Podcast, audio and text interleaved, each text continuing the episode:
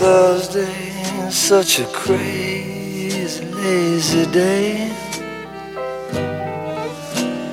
Thursday has its own peculiar way of saying hey. Sometimes Thursday almost makes you want to run away. Thursday, such a crazy, lazy. That's the melodious sound of Harry Nilsson singing about Thursdays. Thursdays is a day of the week you wouldn't think there'd be too many songs written about, right? And you're right.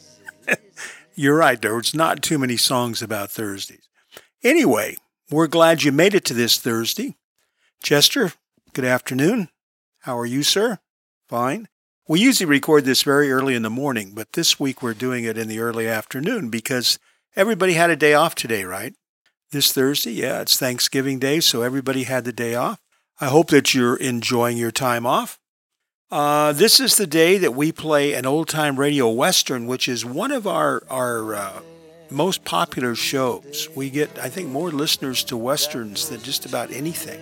That and the archive show, if you can believe it. But we've got a good one uh, lined up for today, so we invite you to get over there in that easy chair, get your feet up, a little snack maybe, a little something to drink, and let the cares of the day drift away because we are going to come back with a great old time radio western in just a minute. Thursday's got its own peculiar way of saying it. Sometimes Thursday makes you want to run away.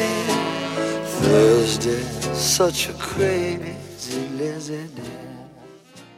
All right, that's Harry Nilsson. As I said earlier, one of the few songs about Thursdays. All right, it's Western Day. And so, what we're going to play today is an episode of The Frontier Gentleman. It was originally broadcast in October, October the 10th in 1958. And we'll talk a little bit about it on the other side. So I'm not going to tell you too much about this going in. But uh, this one features, of course, John Dehner as J.B. Kendall. He is a writer for the London Times, and he really just roams around the Old West, sending in reports about adventures I guess you'd have to say, adventures and stories about the American West, which seems to captivate the readers back in London. So this one is entitled The Preacher, and it's got a nice storyline to it, and I think you're going to enjoy it. This one, this is a dramatic episode.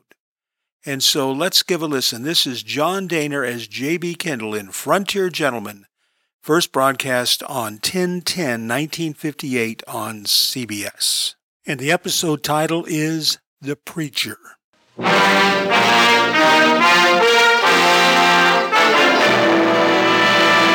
Frontier Gentleman.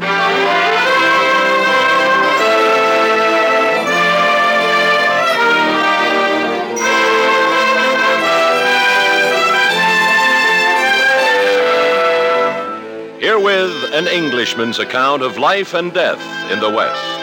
As a reporter for the London Times, he writes his colorful and unusual stories. But as a man with a gun, he lives and becomes a part of the violent years in the new territories.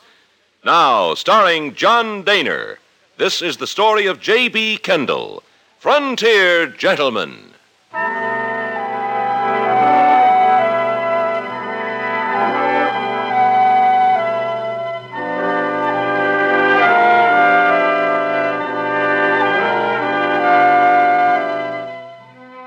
Had seen him several times in Deadwood, a tall, lean, almost cadaverous looking man, wearing a black frock coat, shiny with age, and trousers which were fraying at the knees.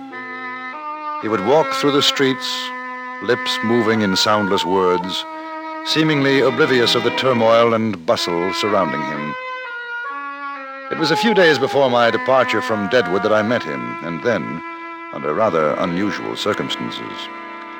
I had gone to the gunsmith, Mr. Josiah Mellett, who was repairing some defect in my gun. Good morning, Mr. Kendall. Good morning, Mr. Mellett. Is my gun ready? Yes, sir. It was the pawl spring was mostly the trouble.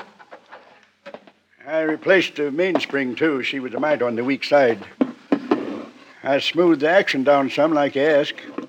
Want to see how she feels?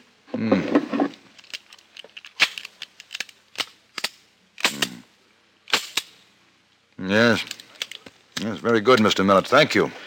Don't see many of those double action frontiers. Kind of new on the market. How do you like it? Very much. Good weight and quite accurate. Oh, I'll need some cartridges. Box? Two, I think. So you're pulling out of Deadwood, eh? Uh, in a couple of days. Going east? As far as the Missouri, I'll be taking the boat down to St. Louis. Uh, I'd sure like to see that old town again. Been more than 15 years since I was there. Oh? Will there be anything else, Mr. Kendall? No, I don't think so, thank you. How much do I owe you? Well, let me see now. I wish to purchase a gun. Yeah, be with you in a minute, mister. Please, there's no time. I must have it now. As soon as I'm through. You don't understand. There's a man looking for me. He'll kill me. No, he won't. Not in here, he won't. You can see I don't right allow shooting in my there. place. Not with all this black powder around. No, sir. Please. Now, now you just take it easy, mister. Now, it, it's all right, Mr. Millet. I don't mind waiting. Thank you, sir. So you want a gun. What kind of a gun? It doesn't matter. Something with which I can protect myself. And, mister, you take my advice. You go on up to the marshal's office. Tell him what's what, and he'll give you protection. No, I wish to buy a weapon. Uh, If you're not used to shooting, it won't do you much good. Mr. Millet's right. He's out there waiting for me now. When I leave here, he'll kill me. Who? It doesn't matter. I beg you to sell me a gun. Uh, look here, I think Mr. Millet's idea is the best. Let me walk with you to the marshal's office. It wouldn't do any good. You don't know this man. He'll stop at nothing. Well, I don't mind taking the chance. It's quite possible if he sees you with someone, he won't be as anxious to start shooting. Yeah, good advice, if you ask me. Mister, you're as good as dead if you try throwing lead against a man who knows guns. Yeah, you wouldn't have a chance. If you'll just wait a moment while I load. Uh, well, uh, three dollars will about do it, Mr. Kendall. Right. Sure hope you have a nice trip. You come back this way, stop by. Yes, I will. Well, smells like we're going to have an early winter. You won't be missing much if we do.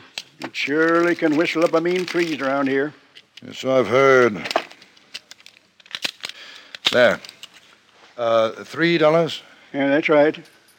All right. Yeah. Much obliged. Thank you, Mr. Millet. You uh, know where the marshal's office is at? Yes, thank you. Goodbye, Mr. Millet. You don't mind if I watch from the door, do you? No, not at all. Uh, you see him? Yes. Across the street. Ah, yes. So long. Uh, thanks again, Mr. Millet. Do you mind my asking why he wants to kill you? It's a thing that happened some years ago, a private matter. Oh, I'm sorry, Mr. Yorby. Thomas Yorby. I'm Yorby. very grateful to you, Mr. Kendall, isn't it? Yes. The marshal can't help me. Nobody can.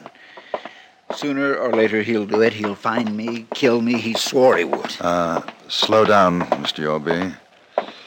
He's crossing over. Now listen to me. If he starts shooting, lie down.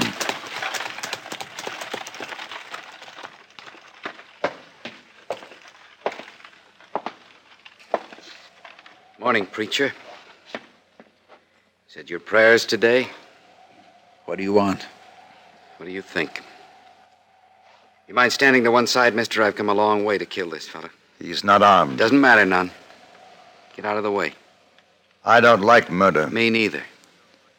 But shooting the preacher ain't murder, it's a kindness. I hate to meddle in a private affair, but Mr. Yorby asked for protection. I feel bound to see him safely to the marshal's office. I got no quarrel with you. Nor I with you. But I'm not letting you shoot an unarmed man. I won't take no chances swapping shots with you, mister. You might just be good enough to beat me. I got too much to live for. You're lucky, preacher. You're lucky you talked this fella into helping you. But he better stay almighty close to your side, because when you're alone, I'm coming looking for you. And next time I'll get you.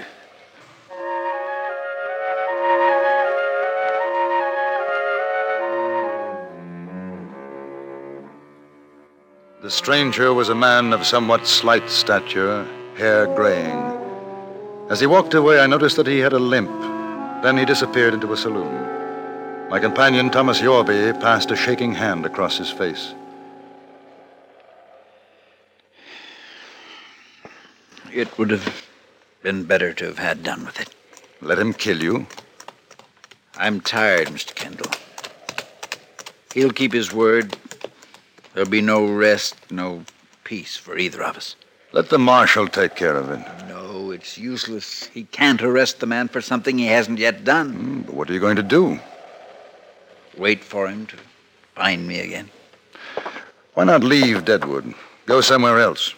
It would be the same wherever I went. He'll follow. Sooner or later, he'll find me. Uh, listen to me, Mr. Yorby.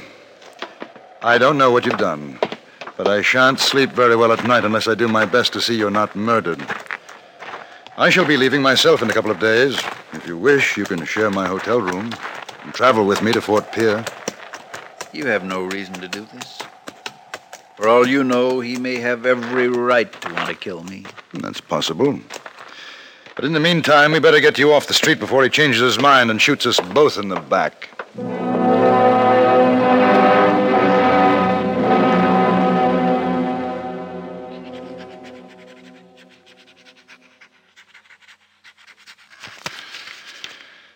There. I envy you. Hmm? Oh, I thought you were asleep. No.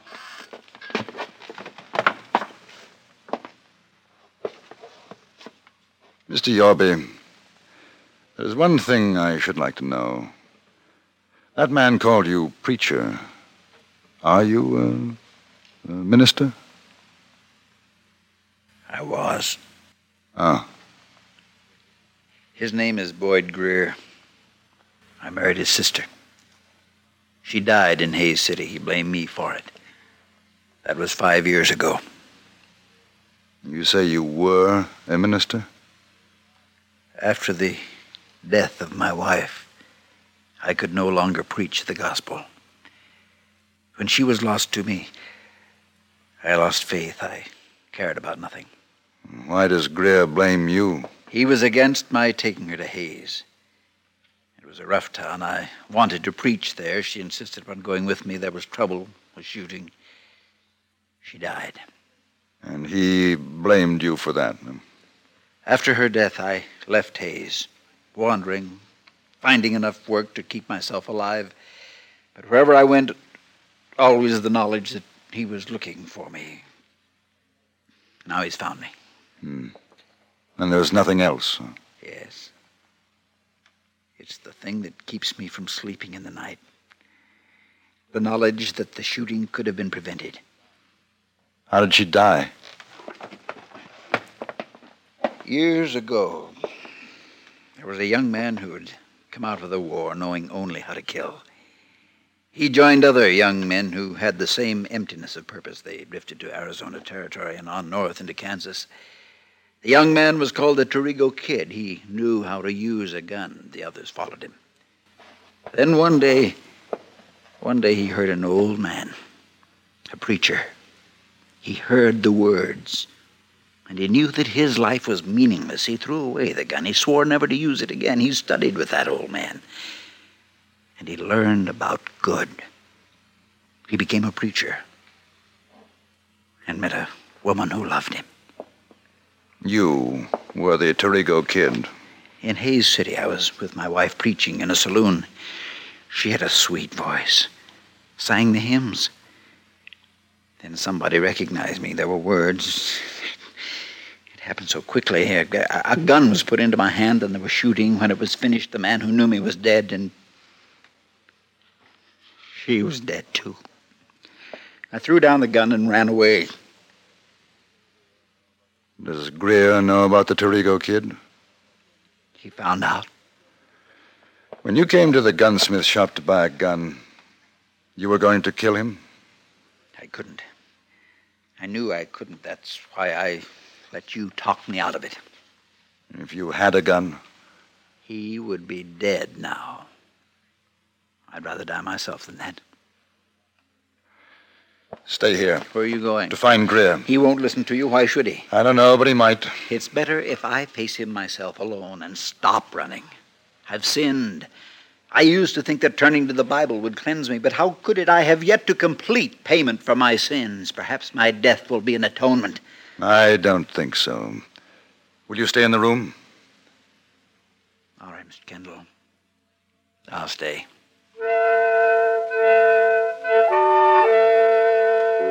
I left the hotel and walked back to Main Street to where I'd seen Greer go into the saloon. I found him there, sitting at a table in a dark corner, staring moodily into a glass of whiskey. Is he hiring guns now? No, I came to talk. I have nothing to say to you. Are you drunk?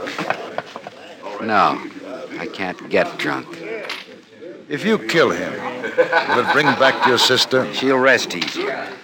Will you? He lied. Coming into the house, that oily tongue, preaching about God, and all the time knowing what he'd been, what he was. A man can change. Not him. My sister was a nice girl. Pretty. She could have married a decent man, had kids. She could be alive today. He killed her as sure as if he shot her himself. Taking her to Hays, throwing lead. Yes, he told me about it. Maybe he wasn't to blame. You finished what you come to say? He was going to buy a gun and shoot it out with you. He didn't. Gun shy. No. He says he could kill you in a gunfight. I'm, I'm inclined to believe that he could. You'll never get the chance. Seems to me you're taking a lot on yourself, sitting in judgment. There isn't anybody else to do it. The law won't. The law might be more just. The law's wrong. And what does the law say about a man who kills in cold blood? It's execution. There's the difference. All right. Now I'll tell you something. I don't think you'll do it. Don't you push me too hard, mister. I might take my chances with you first. I'll make it easy for you. He's in my hotel room. I'll take you there. I won't interfere. If you think you can pull the trigger, do so. I say you won't, because you know it'll be murder, and they'll hang you for it. You lead the way, mister.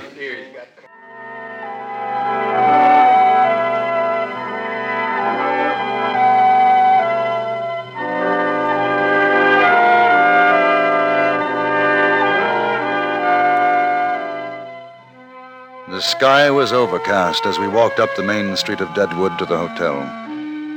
There was a chill in the air, and the steep slopes on either side of the road closed in over us, oppressive, dark. After talking to Greer, seeing him, I had reasoned that in my presence he would not kill his brother in law, even if given the chance. It was a risk, but the risk of allowing the two men to meet alone was greater. We walked down the shadowy hallway to my room.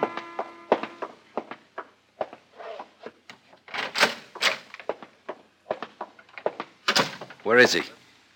When I left him here, You make a move for your gun, mister, and I'll kill you. You and the preacher, mighty fancy play you're making. it was no trick. I thought he'd be here. Maybe he stepped out, huh?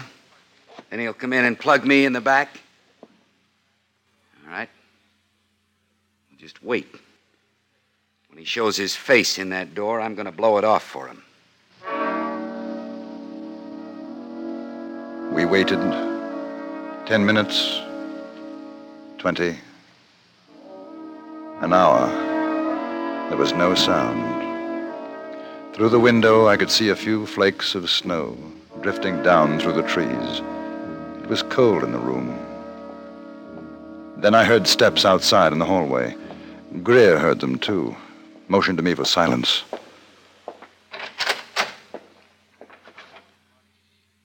Come on in, preacher.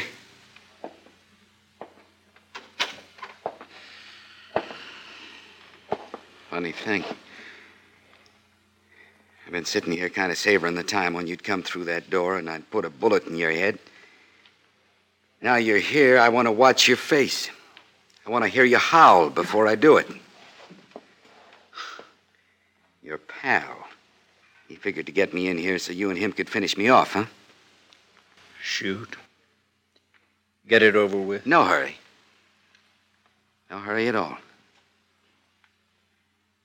Where you been? I went down to the stage station. But I knew I could never run far enough. So I came back. Where you want it, preacher? If it'll give you pleasure, shoot me where it'll hurt. So you can hear me scream. It hurt when she was killed. Why shouldn't it hurt you? Don't talk anymore. Do it and let me go in peace. There won't be any peace for you. Not even when you're dead. You can't have any power over that, boy. You shut that dirty mouth of yours, you hear? I'm not afraid now. I know the wrongs I've done. I know it was my fault she died, so go on. Shoot! Shoot! Shut up! You hear me? I won't listen to that stinking greasy lip of yours like preaching to me, you hear? Just know this one thing, Boyd. I could have killed you if I'd wanted to carry a gun. I didn't. I don't have to listen anymore. Now shoot or get out. Next one I don't miss. I've had enough of this. You get back where you belong. Put away the gun, or I'm going to take it from you. I'm telling Put it you- away. All this time. All this time. Wasted time. I've wanted to kill him. Couldn't think of nothing else. Listen to me, Boyd. I'll never be able to forget. I loved her. Because of me, she's dead. I think I'm sorry you didn't shoot me. Then I wouldn't have to remember.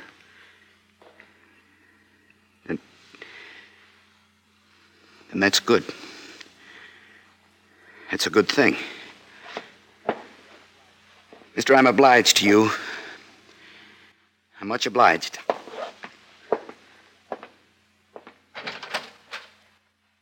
I ain't looking for you no more, preacher.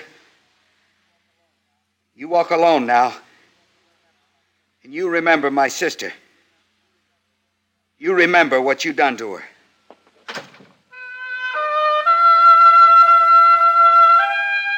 Thomas Yorby stood looking at the door for a moment. Then, without a word, he opened it and went out. I watched from my window and saw the tall figure with head bent go out into the cold street, threadbare, shiny coat. He walked away and was lost in a swirl of snowflakes.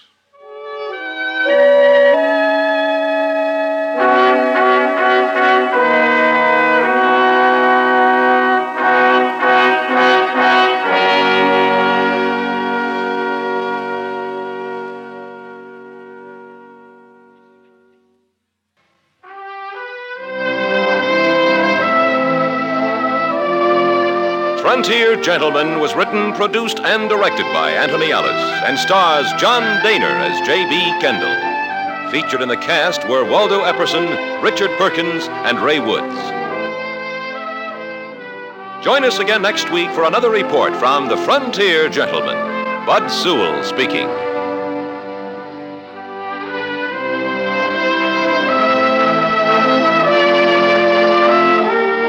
Any fool can be happy.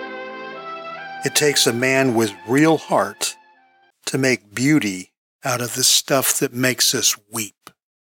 That was Frontier Gentleman as originally heard on October 10th, 1958. What a classic, classic show.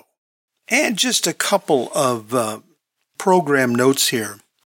First of all, obviously the preacher there, the Torrego kid, was played by Parley Baer. We all know that voice so well. And um, Boyd Greer, the stranger in town that was out to shoot him, his brother in law, that was obviously Vic Perrin. And Mr. Millet, the gunsmith at the beginning of the show, was obviously Ralph Moody. But yet, when they gave the credits at the end, they said, uh, featuring Waldo Epperson, Ray Woods, and Richard Perkins.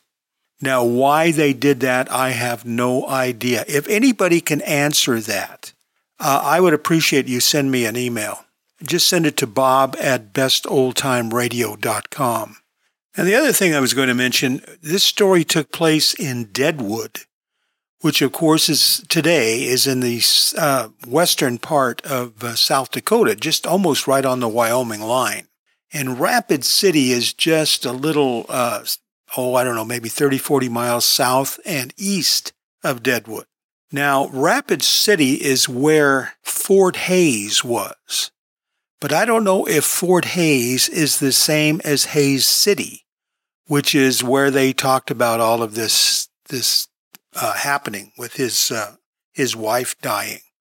Now, I do see, according to Wikipedia, in the very early days of Rapid City, it was known as Hays City, and it was basically a gold rush town because of gold being found into the Black Hills. Now, there's also obviously a Hays, Kansas, which is quite a bit south of there. If anyone knows about that, I'd, I'd appreciate knowing too. But the, when they talk about Hays City, I usually think they're t- talking about Kansas. But looking it up, there was a Fort Hays, and I don't know if in the Old West they referred to that ever as Hays City or not. So if any of you live up there and can answer that, uh, if you'd give me a shout out, I'd appreciate it too. Let's see, was there anything else on there? Pretty good story, wasn't it? That was uh, very moving and, and very realistic. And I just love the fact that, that uh, they could take an old Western setting and put such a human story in that, a story that could have taken place almost any time in time. Frontier Gentlemen, one of the class shows uh, from the very final days of the golden age of radio.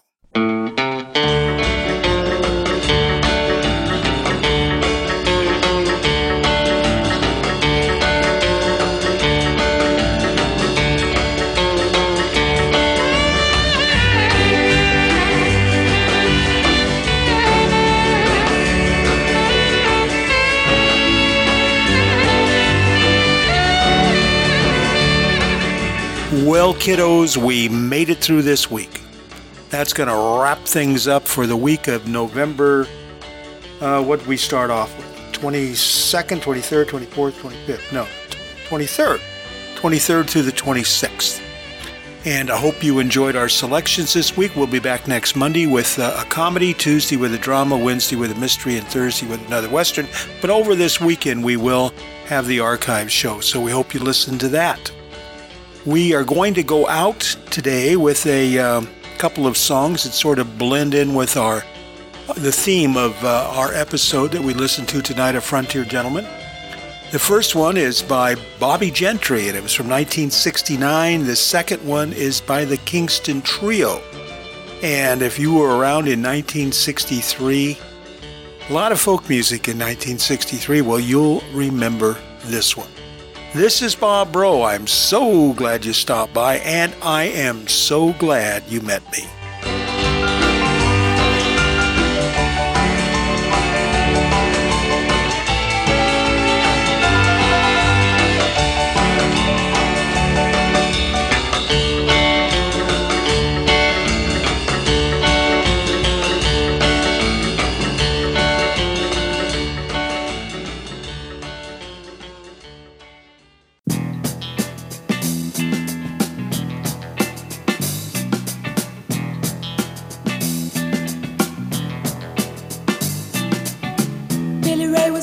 Preacher's son, and when his daddy would visit,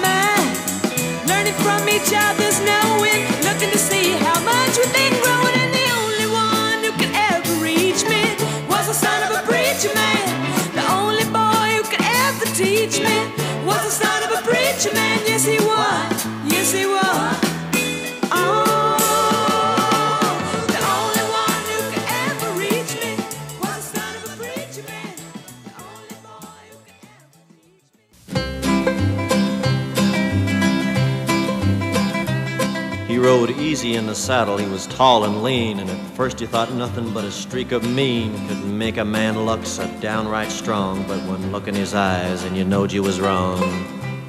He was a mountain of a man, and I want you to know he could preach hot hell or freezing snow. He carried a Bible in a canvas sack, and the folks just called him the Reverend Mr. Black. He was poor as a beggar, but he rode like a king. Sometimes in the evening I could hear him sing. I got to walk that lonesome valley. I got to walk it by myself. Oh, nobody else can walk it for me. I got to walk it by myself.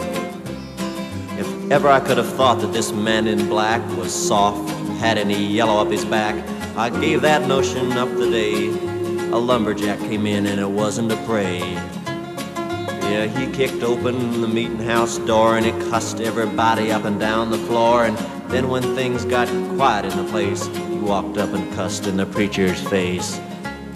He hit that reverend like the kick of a mule, and to my way of thinking, it took a pure fool to turn the other cheek to that lumberjack. Well, that's what he did, the Reverend Mr. Black. He stood like a rock, man among men. Then he let that lumberjack hit him again, and then with a voice as kind as could be, he cut him down like a big oak tree when he said, You got to walk that lonesome valley. You got to walk it by yourself, for nobody else can walk it for you. You got to walk it by yourself. Been many years since we had to part, and I guess I learned his ways by heart. I can still hear his sermons ring down in the valley where he used to sing. I followed him, yes, sir, and I don't regret it. I hope that I'll always be a credit to his memory, because I want you to understand the Reverend Mr. Black was my old man. You got to walk that lonesome valley. You got to walk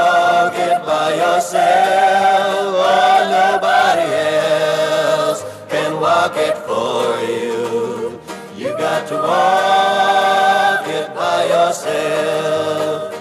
You got to walk that lonesome valley.